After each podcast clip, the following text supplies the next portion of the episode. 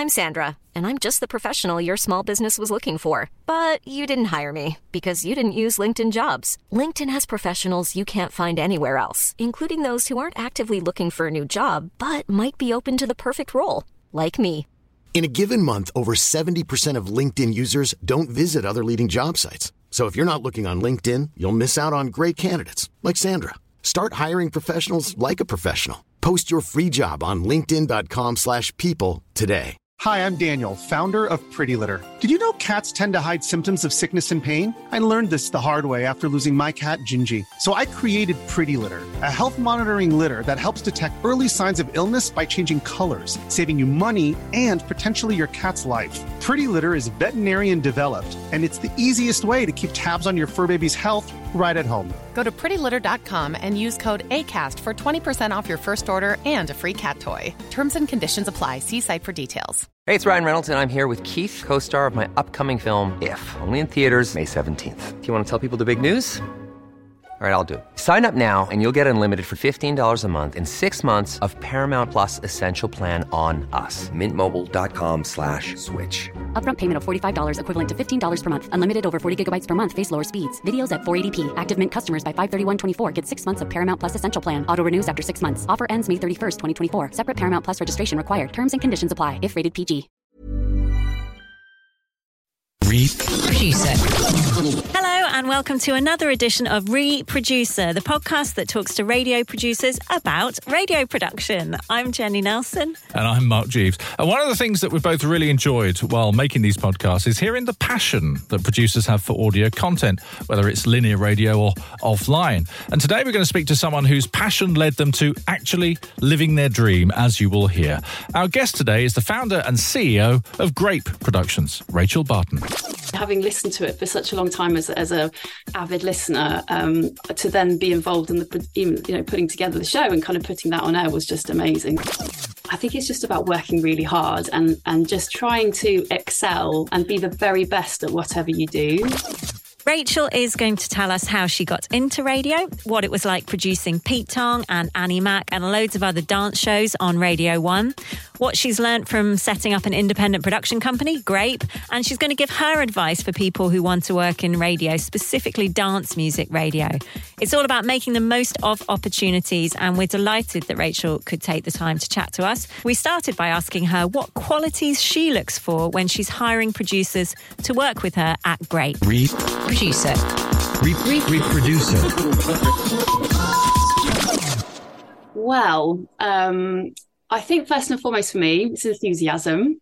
Like I think we you have to have someone that kind of just really loves, you know, loves the job really, even, if they're not particularly experienced. There's just got to be some kind of enthusiasm and just a love for what they're doing, whether it's, you know, specifically working in music, radio, or more speech. It's just, I think it's just having that, you know, the enthusiasm and the love for, for radio first and foremost, and for audio as well. Um, I also would say I'm a bit of a stickler for to be like attention to detail in their written presentation.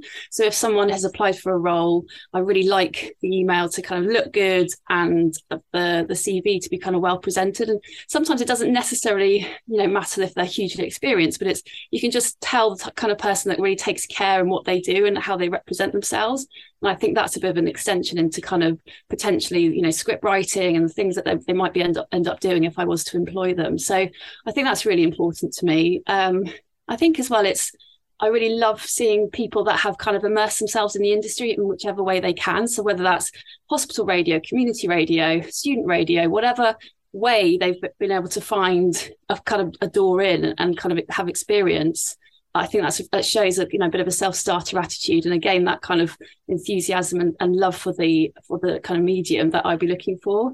Um, and also, I think lastly, sense of humour because you want to be able to you know get on with people and have a laugh and enjoy your job. And um, so I think it's just kind of recognizing someone that um, yeah can do that. Oh, and lastly as well, which is something that you know I, I feel recently has become really prevalent to me is is also perhaps trying to find people that bring something different to your current team So, you know, we don't want to hire the same people and, or people who have, have a very similar kind of music taste or kind of background. It's it, it's really lovely to have people that are really up on pop culture and, and are kind of t- on TikTok all the time and somebody else who just immerses themselves in kind of underground techno. And I think it, it kind of makes for a really interesting group of people and certainly for Grape, um, that's what's needed.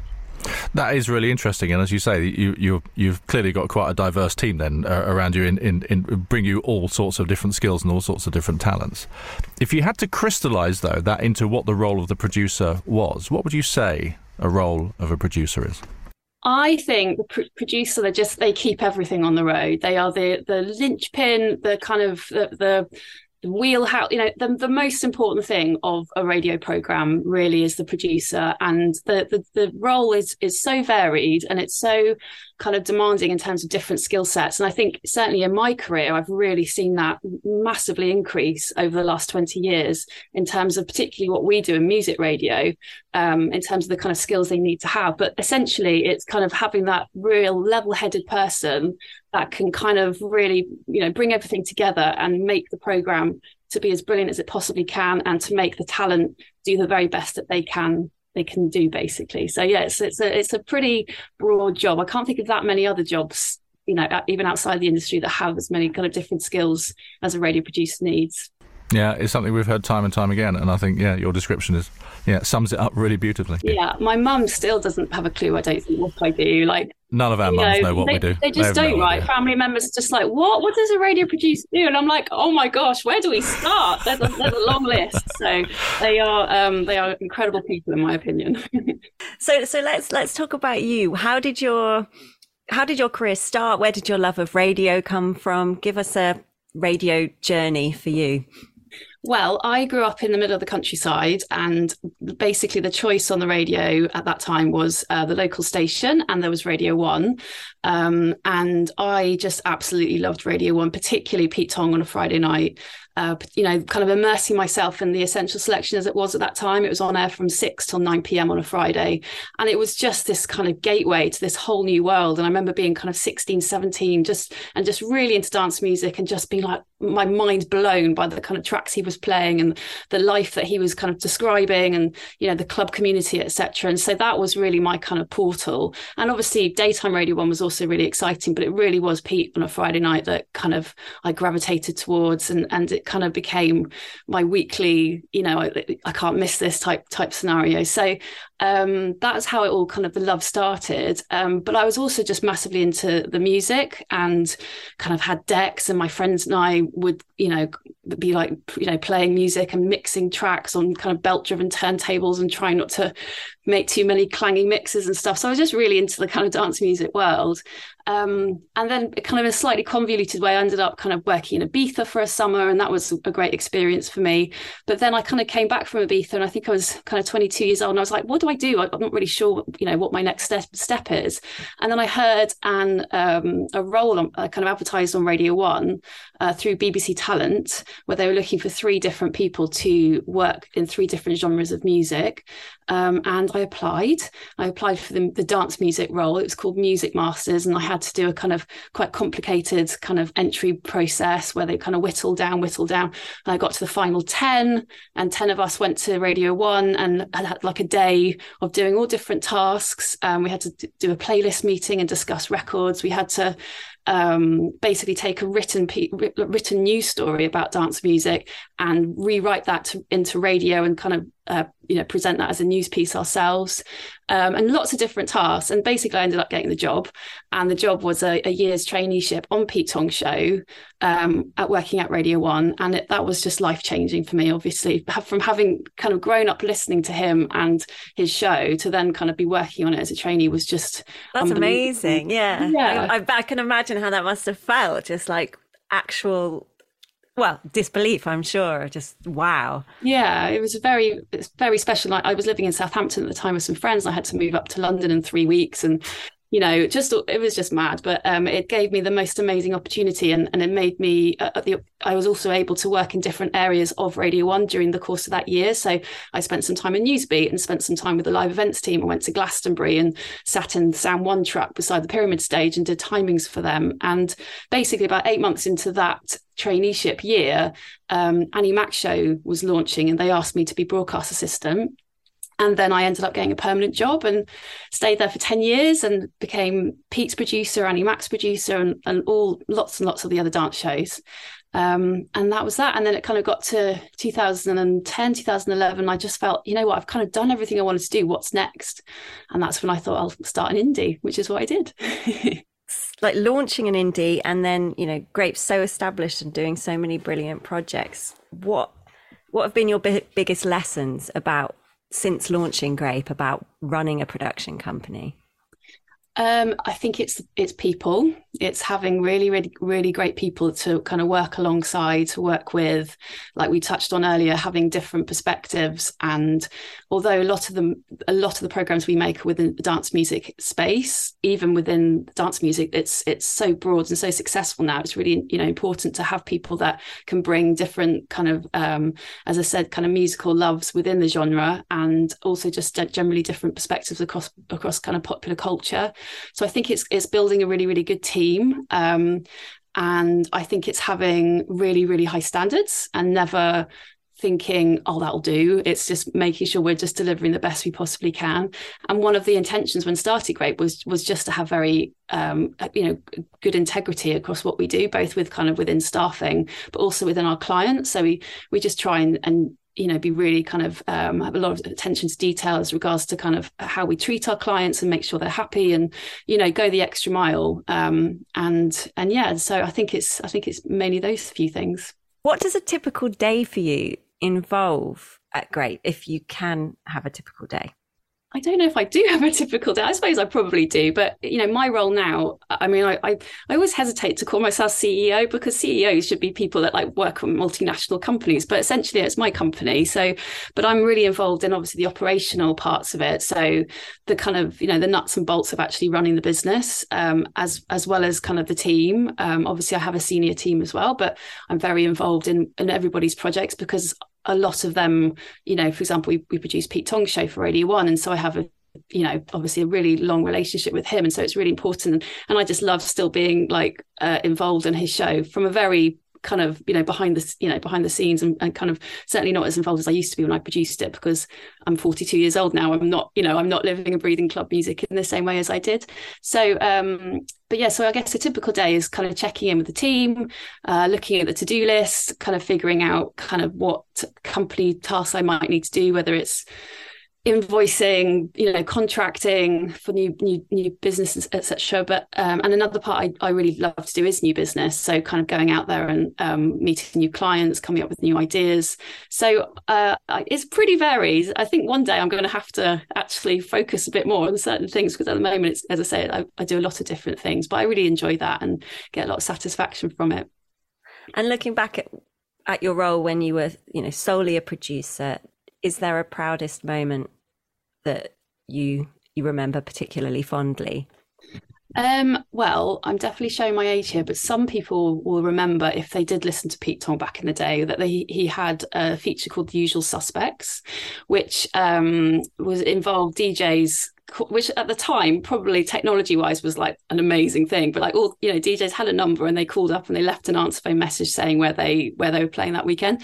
And i just remember like starting on pete's show as a trainee and that was my job was to collate these messages. So i kind of had to kind of record them from the answer phone and and very basic you know start to learn how to edit them together and stuff. And i just again having listened to it for such a long time as, as a avid listener um, to then be involved in the even, you know putting together the show and kind of putting that that on air was just amazing. So that was a really um, a kind of proud moment from the very early days. And I suppose again, probably thinking back to my time at Radio One, I was very lucky to be to produce a huge amount of OBs. Like within about five years, I, I must have produced kind of up to 30 OBs from like all over Europe and um, we did one in Brazil, and you know, I was very, very fortunate. And bec- I, I, guess because of the experience I got, um, I you know, when I started out, I didn't have a clue what I was doing. But by the end of that period, I was like, you know what? I feel like I, I feel like I know what I'm doing. Like things can always go wrong, but at least I know the basics. And I just remember we we did some broadcasts for Radio One in Ibiza, and they just were. I was just really happy with them in terms of everything going really well, being, feeling very proud of the work that the team and I had done, and yeah, so I feel that that was that was a, a very special moment. And then more recently, I guess just like working with with the talent that we we work with at the moment, kind of building a really great uh, slate of shows that we we we have right now, and and kind of you know working with, some incredible women within within the industry, which is really important to me as well. Who, just in case listeners aren't aware, who are the presenters on your roster? Who are the shows that you're you work with at Grape regularly? So the current uh, slate, in summary, is um, we we produce the Blessed Madonna show on Six Music, which is a Saturday night um, show. She's a she's an incredible club DJ um, from America. She's based now in London. Um, we work with Annie Nightingale. I've worked with Annie Nightingale for about 15 years now. So we produce her show for Radio One. We, we work with Charlie Hedges, who produces dance anthems, uh, sorry, presents dance anthems on Radio One, which is the biggest dance show in Europe. Um, we work with Pete Tong, as I said. Um, we work with Sarah Story, who now does presents a show called Future Dance, uh, which is on Friday nights on Radio One at eight o'clock. And until last year, until Annie Mac left the network, um, we produced her show as well. And then what else? We do lots of other bits and pieces, like lots of sounds pro- uh, projects that we're working on at the moment. So, but there are kind of cool weekly shows. It's fascinating. Uh, the more you speak, the more jealous I get. There's a huge dance music fan, that you've done all those things. So I, I you know, brilliant that you did all those. Aside, you've mentioned Pete a lot. I'm guessing he's one of them, but I'm interested to find out who have been the biggest influences in, your career and, and how they influenced you. Yeah, I would say my first producer who is a lovely chap called Damien Wilson. And he was he was a producer at Radio One, and, and as I say, when I started there as a trainee, I learned so much from him. Um, he was a DJ as well, and you know, also used to put together Pete's show, and, just just in terms of like learning about radio and learning about dance music radio specifically, I would definitely cite him as a big influence. And again, someone who's not lost the passion. I know he still works in radio, music radio, and does some really really great things. Um, and someone else I'd say is probably Lorna Clarke. Oh, I don't I don't actually know very well, but whenever anyone asks me this question, I'm always like, I think she's brilliant because I just really admire you know the fact that she has done so many interesting things at the BBC, both in you know both at the BBC and externally um, across the radio industry, and uh, I just really admire her, her way of working. And as I say, I don't know her particularly well, but whenever I have had the you know the you know be fortunate to kind of see her at work, I just think she's got a really fantastic way about her, and I think she's a really decisive and, and kind of calm and kind of collected leader, and I think that's a, it's really it's inspiring way to be. From all of those people, we all yeah we all have influences. We all learn lessons from them. What would you say was the most significant lesson that you have ever learnt from any of your influences? Um, it's a very good question. I think I think maybe maybe it's more something that I've kind of realized in terms of observing other people and working with people and and and stuff. I think it's just about I think it's just about working really hard and and just trying to excel and be the very best at whatever you do. Um, and I think it's it's it's perhaps it's finding your niche and it's finding the things that your your strength and the thing you're really good at and the thing that you enjoy the most because obviously it makes sense for that's the thing you're going to work really hard at yourself. But I think it's just about really finding that and just putting everything into it and you know immersing yourself in that area and, and looking to your peers and, and taking inspiration from the things that you love about what they do. And then also going this is maybe what i would have done differently and, and just just working incredibly hard. And um, you know not to quote lou reed he's not really a, an artist that's particularly on radar but it's the you you know you reap what you sow type thing. And um, it's uh, yeah i think it's just about that for me Millions of people have lost weight with personalized plans from Noom, like Evan, who can't stand salads and still lost 50 pounds. Salads, generally, for most people, are the easy button, right? For me, that wasn't an option. I never really was a salad guy. That's just not who I am. But Noom worked for me. Get your personalized plan today at Noom.com. Real Noom user compensated to provide their story. In four weeks, the typical Noom user can expect to lose one to two pounds per week. Individual results may vary. I'm Sandra, and I'm just the professional your small business was looking for. But you didn't hire me because you didn't use LinkedIn jobs. LinkedIn has professionals you can't find anywhere else, including those who aren't actively looking for a new job but might be open to the perfect role, like me. In a given month, over 70% of LinkedIn users don't visit other leading job sites. So if you're not looking on LinkedIn, you'll miss out on great candidates like Sandra. Start hiring professionals like a professional. Post your free job on linkedin.com/people today.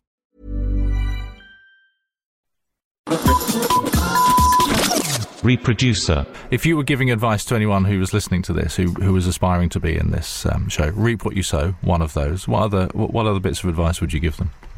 Yeah, I think it's just kind of you know referring back to the point I just made about find you know find the area of production that you love the most. Like what's what's your niche? What's your your kind of USP if, if there is one? And sometimes it, takes a while to find that. It might be speech radio, it might be music radio, it might be you know making promos for top of hours, it might be sound design or whatever. But I think it's just what is it that you really love about our industry and and just you know trying to be the best you can at that. Um, because obviously the competition is fierce out there. There's there's lots of kind of aspiring people. So i think it's it's knowing yourself and knowing what you can do um, compared to others which i think is really important. So knowing yourself as you do now with your time in the industry, if you could go back and chat to your younger self and give them one piece of advice based on your experience, what would that be?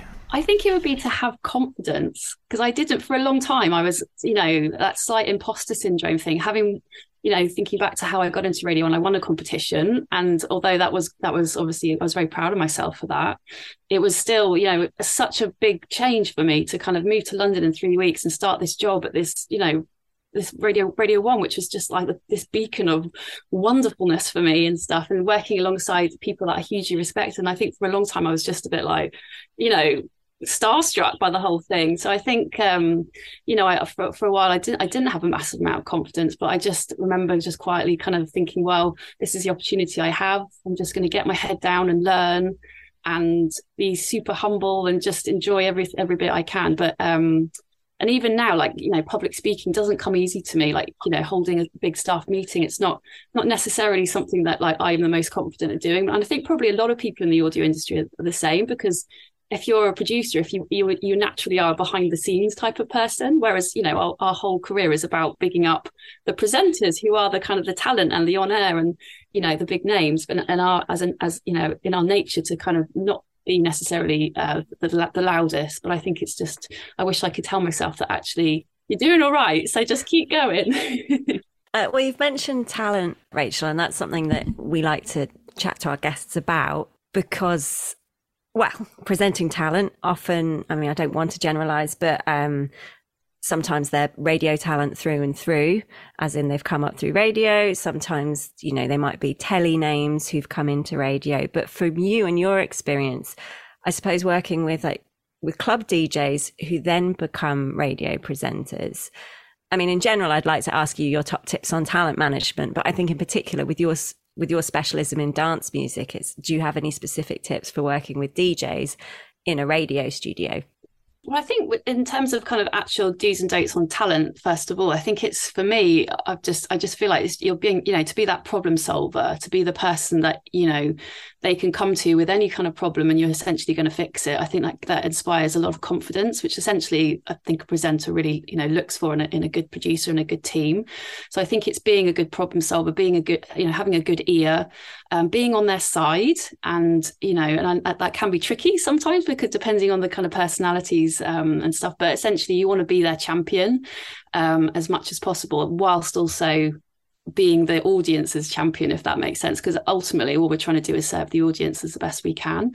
And and also, I'd say kind of preempting requests. Like I remember there was a DJ I worked with on Radio One who had a bit of a reputation, and uh, as being quite tricky. And I, I, just remember kind of starting on, his show and just learning what he liked when he came into the studio, and almost then I start would start preempting it and kind of you know not in a calculator way, but just in a way of like I just want him to be in a good mood in order for him to do his job the best he can. So I'd kind of prepare this or do that, and and he'd kind of arrive and it would all be done. And I just I just remember that he was always a bit like, oh, okay. And and, and it just got us on a really good footing and and you know, and then we were away. But in terms of dance music talent, I mean, dance music as a genre, again kind of comparing to kind of a radio producer personality like dance music producers a lot of the time they haven't got huge personalities sometimes. They're quite quiet. You know they love working in a studio. They love pressing buttons. They, they love making things sound really really good.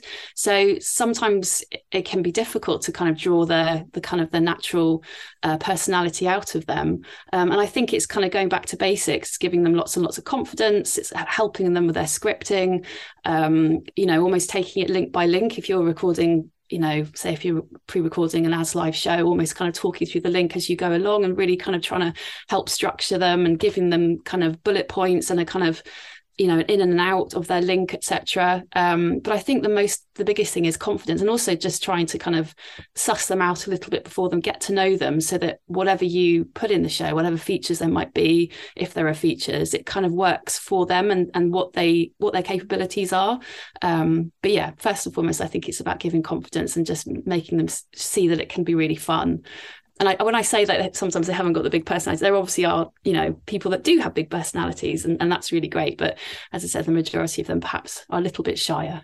yeah, um, it must have been an amazing experience working with Annie Mac from the start of her kind of broadcasting radio career. And I mean, I think I consider her one of the top broadcasters at the moment. I mean, she's she's just excellent at everything I've heard her do. I mean, so what was it like working with her from from the beginning of that Radio One show? It was amazing. It was so incredibly special um, because she had she had really wanted her own show for a long long time and it was a real ch- a kind of time of change within music at that point. And you know for us for so long it, you know we were coming off the back of kind of the 90s super clubs and it, by this point it was kind of um, mid 2000s but we were kind of there was a lot of white male you know DJs on these you know these huge kind of you know DJ DJ booths, etc. And and she really changed the game because her show was supposed to all be about instead of looking at the DJ in the DJ booth, Annie being alongside you on the dance floor, like being your friend and kind of ushering you through the music in that respect. And I think that was that was a really wonderful thing to be part of. And and and she just, you know, completely uh, was fantastic at doing that. So it felt it felt really exciting, and, and also the music was quite exciting at that point. There was a lot of new sounds, there was a lot of kind of new talent and young names coming through dance music. So that was just a really it was a, just a zeitgeisty time, I guess. And then I think yeah, just watching her flourish and and seeing the, the show because even the way we put the show together was quite different to what was on radio one at that time. There weren't really long mixes. In fact obviously her, her you know one of the biggest features was the mini mix which was a five minute mix of music. And all the other mixes were being like half an hour at the very least if not an hour two hours kind of thing. So it was like literally the antithesis of what was out there. And that was really really exciting. Um, and I just yeah, I have so many memories of of you know me as a very young broadcast assistant, and then a couple of years later as her producer doing OBs for the first time from like clubs at you know Dundee at Radio One's Big Weekend or whatever, and me being on talk back to the truck and being completely terrified, like with a really kind of wobbly voice, like hello, kind of you know chatting to the engineer, and then Annie like having shaky hands pressing play on the CDJs and stuff. So we really like learnt our craft together, and it was it was amazing to be part of. It was really special. Oh, wow. Thank you. And I mean, I know we've touched on this with going back to kind of producers who are at the early stages of their career and advice for them. But what should we in the industry be doing to nurture new talent and to be nurturing a more diverse range of new talent? I mean, can you think of collectively what everyone should be doing? I mean, I think what's really encouraging is that there's lots more opportunities that you know out there, such as multi-track, which we take part in um, each year, which is a really fantastic scheme to to help people who who don't haven't necessarily found the easiest route into radio, and, giving people kind of the opportunity to have experience at independent independent production companies. Um, the BBC, you know, having gone through their brought you know gone through their own talent scheme. They, they still do a fantastic one called where it begins which is across radio one and one extra. And again it takes people to be interns and the, the kind of talent coming out of those pools are really really great. And and it's yeah very impressive. Um, and i think i was thinking about this before we spoke actually. And i think i think perhaps it's kind of ensuring that people that are the next generation of audio production talent almost get experience right across the sector. And what I mean by that is, you know, to be slightly controversial, is not just audio, because so much of what we do at Grape, you know, we every every program we make has a social offering now. A lot of the time, it has an even more kind of bigger visual offering, and we're never. I'd never say that we're a TV production company because we're absolutely not. Like first and foremost, we're audio, but you know, these the future generation of audio producers are going to be making content for the future radio listeners and those listeners i think want to be able to consume content in a variety of different ways. And whether that's you know turning on the radio to listen to that listen to the radio or it's kind of consuming something on youtube or or social i think it's about equipping you know uh, the future of, of our producers within our industry with the skills to be able to offer you know those those that kind of content or be able to make that kind of content to to the audiences of the future if that makes sense. It's quite convoluted no, it's not, it wasn't convoluted. It does make sense, and actually, it feeds into something else that we like to ask our guests, which is about the future of radio specifically. What do you think? How how will it have to adapt and change, and what what do you see as radio's future? I think it's perhaps a little bit of acceptance that we may not, certainly in terms of youth radio. I mean, the, things have been changing so much over, you know, 10, 15 years. We may not ever see the kind of figures that we did in the past. And, and, and that may, that's actually okay. And I think nowadays, like Radio One, for example, are very clever in the way that they don't just look at RAJAR. Obviously, I know that's what everyone picks up on, uh, particularly the kind of press. Um, but actually, what's what is about measuring um, you know, how many YouTube views or how many people have engaged with their content on YouTube. And it's so it's less about kind of only the, the linear radio experience, but more about all the different content that a brand such as Radio One can offer. So I think it's just us as an industry being okay with that again and not kind of using RAJARs as the, the beacon of uh, success or failure. I think it's actually about also reaching audiences in whichever way we can. And I think that, you know, that's that's what we've got to keep focusing on. No, that's a good point because it does feel like there's a hunger for content. It's just the delivery methods that are changing and the, the, the, the mechanisms and the length of it and all those other things that we've grown yeah, used and to. I think, and I, sorry to interrupt you, and I think, um, you know, we see kind of the, the amazing work that Greg James and the Breakfast team on Radio One do in terms of like these big kind of on air projects. And there's a, there's still a huge appetite for those live moments that can't be replicated in any other way. You know, Spotify and etc. They can never they can never offer that and I think that so it still has a, a, massive place in terms of kind of connecting people in a, in a, live environment, but it's also about, as I said, you know, finding and publishing that content in other places that people can find and enjoy.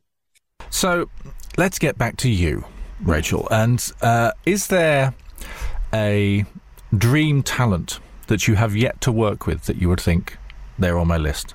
Before I finish this, I have to work with them do you know what? I, am going to be really boring. I was thinking about this before, and I don't, I don't, I, you know, apart from the likes of people that you know are so outside of my world, you know, you know, inspirational people like Greta Thunberg or Barack Obama, you know, people that do incredible things globally. I feel like I've been very fortunate, and and I was able to kind of in terms of what my early ambitions were, I was able to luckily enough fulfill them, and I was, you know, really proud of that. But I I adore the feeling of live event radio you know, thinking back to kind of Grape's work in the last few years, we did a, a huge um, Ibiza OB in 2018, um, which for Radio One, which was amazing and dealt with a lot of kind of on-air problems because there was a heat wave across Europe and everything was just melting live on air.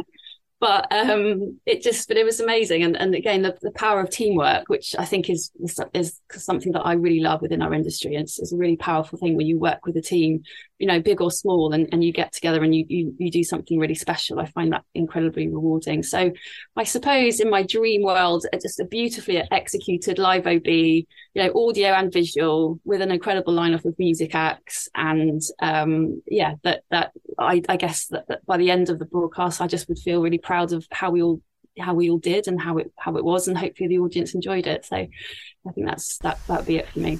No, that sounds great. And uh, having had you mention an OB truck, I've never worked with an OB truck. That's one of my new ambitions. I want to have an outside a truck. Okay, so it's normally oh. a computer, but having a truck sounds yeah.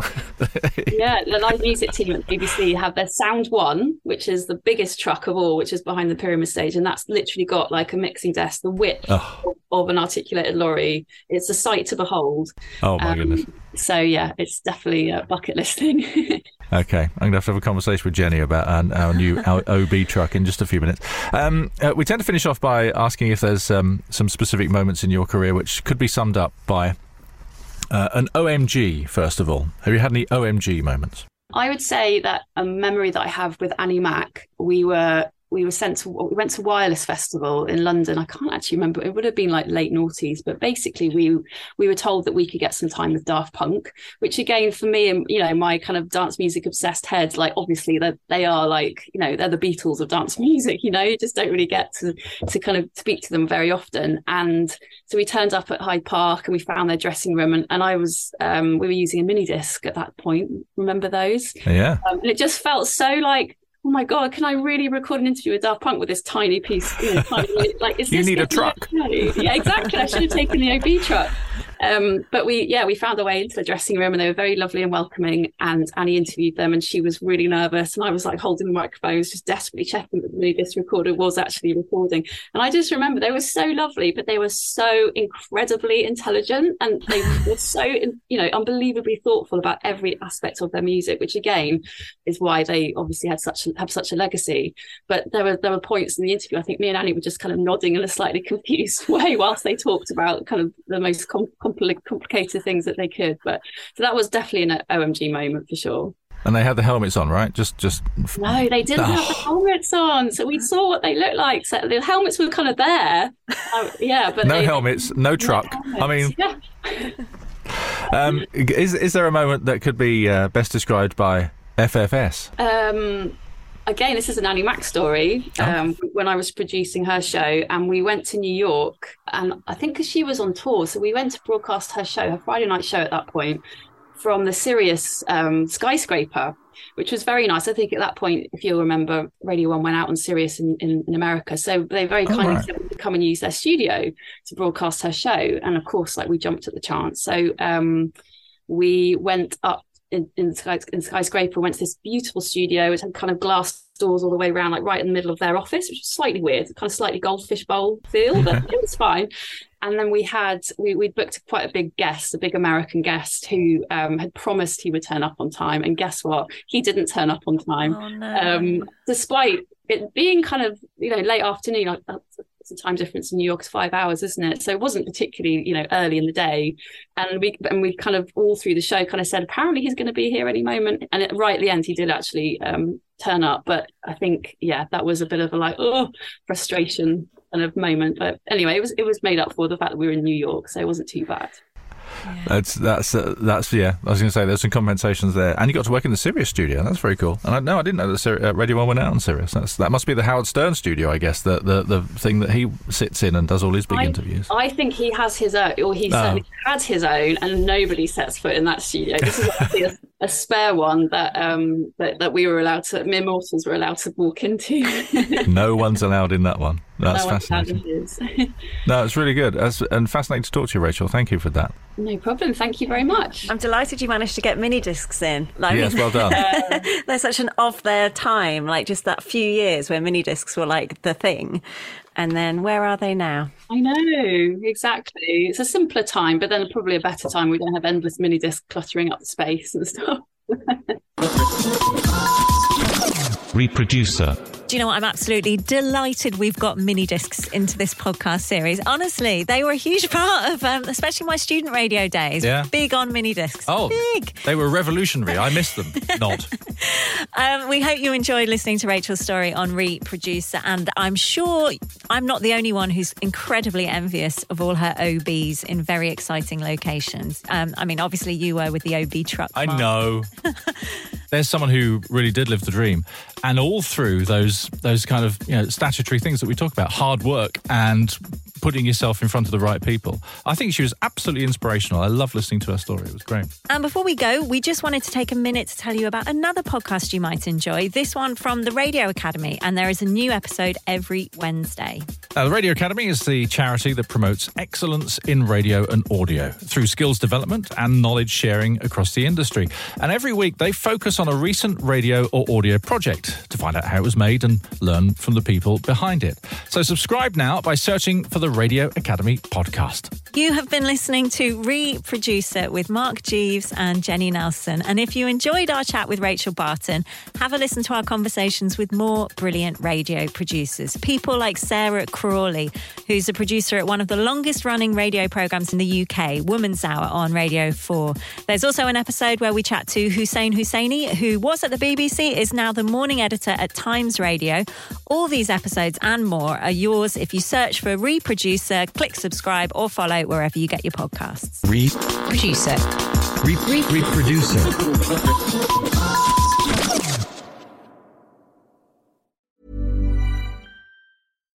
When you make decisions for your company, you look for the no brainers. And if you have a lot of mailing to do, stamps.com is the ultimate no brainer. It streamlines your processes to make your business more efficient, which makes you less busy. Mail checks, invoices, legal documents, and everything you need to keep your business running with Stamps.com. Seamlessly connect with every major marketplace and shopping cart. Schedule package pickups and see your cheapest and fastest shipping options from different carriers. With rates up to 89% off USPS and UPS rates. And with the Stamps.com mobile app, you can take care of mailing and shipping wherever you are. Make the same no-brainer decision as over 1 million other businesses with stamps.com. Sign up with code program for a 4-week trial plus free postage and a free digital scale. No long-term commitments or contracts. That's stamps.com. Code program.